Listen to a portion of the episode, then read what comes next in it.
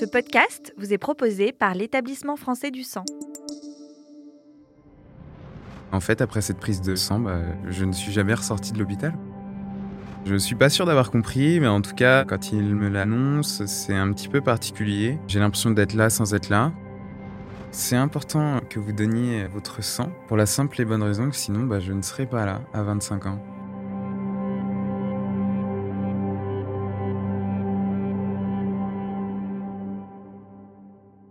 Vous allez découvrir des histoires puissantes, émouvantes et inspirantes autour du don de sang.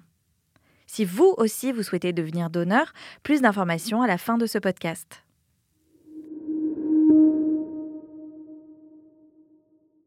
Vous connaissez l'expression Il vaut mieux en rire qu'en pleurer? C'est ce qu'Antoine fait depuis 2016 lorsqu'on lui annonce le pire. Je vous laisse avec lui afin qu'il vous dévoile son incroyable histoire. Je m'appelle Antoine, j'ai 25 ans, je suis en troisième et dernière année dans mes études d'infirmier, j'ai repris mes études. En 2016, j'ai été atteint d'un cancer du sang et j'ai reçu une greffe de moelle osseuse. C'est un petit peu particulier cette découverte parce que elle n'était pas prévue dans ma vie, comme beaucoup de cancers finalement, et dans la mienne encore moins parce que j'avais 20 ans à cet âge-là et euh, j'étais en pleine forme, euh, sport, euh, etc. C'est suite à un passage aux urgences pour toute autre chose où ils m'ont fait une prise de sang et, dans la prise de sang il y avait deux trois petits éléments qui n'allaient pas.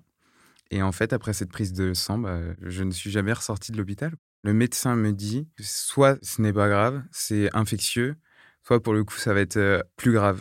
Et moi, j'étais vraiment resté sur le volet, euh, c'est pas grave, euh, avec les antibiotiques ça va passer quoi.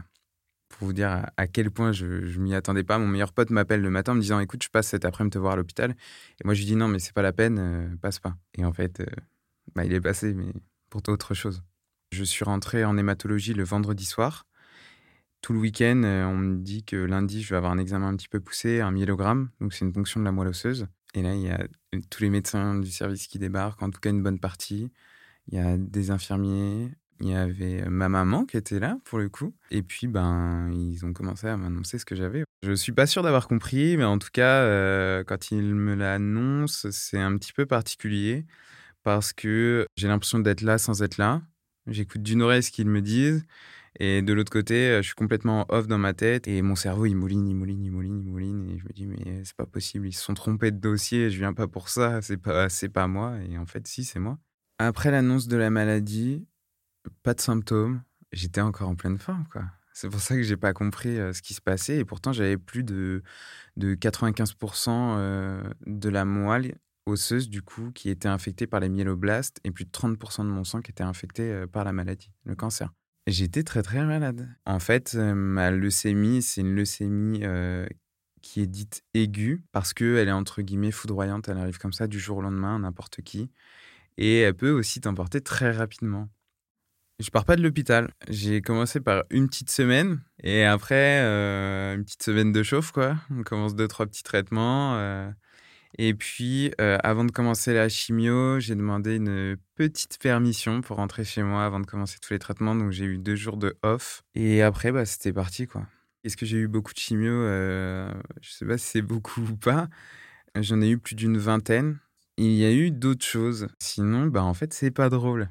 Et donc, euh, bah, en parallèle, il y a tous les, tous les comprimés euh, journaliers, euh, les antibiotiques, les anti, euh, les anti-tout, quoi. Et puis, il y a toutes les prises de sang aussi, tous les deux jours, parce qu'il faut savoir que la chimiothérapie, elle détruit les cellules qui sont, qui sont mauvaises pour ton corps, mais aussi les bonnes cellules. Ce qui fait que tu perds, par exemple, énormément en globules blancs, énormément. enfin, avec tous les éléments de ton sang, quoi. Tout peut baisser, donc tu as des prises de sang tout le temps. Et puis, puis bah, après, effectivement, les chimios, et moi, j'ai eu une dernière phase au bout de six mois où j'ai eu une grève de moelle osseuse. En gros, j'ai eu mes traitements pendant six mois, mon premier protocole dans le premier hôpital. Et puis, euh, pour consolider euh, tout ça, j'ai eu une grève de moelle osseuse parce que le risque de rechute dans ma leucémie, elle est, elle est trop grande. Et même avant de rentrer en chambre stérile pour ma greffe, on m'avait prévenu que j'aurais besoin de transfusion. Et en soi, bah, l'infirmière, elle vient, elle, elle fait son petit test pour la compatibilité entre les culots. Et puis après, s'il y a compatibilité, il procède donc à la transfusion et ça dure une demi-heure, trois quarts d'heure avec l'infirmière qui est là pendant au moins 15-20 minutes en chambre. Donc c'est un beau moment de partage entre le donneur de sang qu'on ne connaît pas et l'infirmière qui est avec nous en chambre. C'est important que vous donniez votre sang pour la simple et bonne raison que sinon bah, je ne serais pas là à 25 ans. Aujourd'hui ça va, parce qu'on est ensemble et du coup j'aime bien ce qu'on fait. Et sinon dans la vie de tous les jours, eh ben, je suis trop heureux quoi. Je suis trop heureux, c'est ma deuxième vie. J'ai pris conscience à 20 ans que la vie, il fallait la vivre à 200%. Quoi. Parce que tous les jours, je me dis, demain, si je retourne sur mon lit d'hôpital, je veux me dire que j'ai profité et que j'ai aucun regret. Donc j'adore. Moi, je, vous encourage à une chose, c'est de devenir donneur. Donnez votre sang, donnez votre moelle osseuse. Vous avez toutes les infos sur les sites de l'EFS et du don de moelle osseuse. Les sites sont très bien faits d'ailleurs, j'aime beaucoup. Ils sont assez simples. Et puis, euh, la finalité, c'est quand même de dire, vous allez peut-être sauver la vie à quelqu'un euh, qui a 20 ans ou plus. Mais en tout cas, moi, j'ai reçu euh, toutes mes transfusions, mon don de moelle osseuse, ma greffe, du coup, à 20 ans. Et sans ça, eh ben, je serais peut-être pas là. Et je trouve ça fou parce que je me dis tout le temps que les personnes en bonne santé, donc vous qui allez m'écouter, vous avez un pouvoir, un pouvoir de sauver des vies. Et c'est incroyable. Plus les donneurs seront nombreux, plus les patients auront de chances d'être soignés avec les produits sanguins les plus adaptés.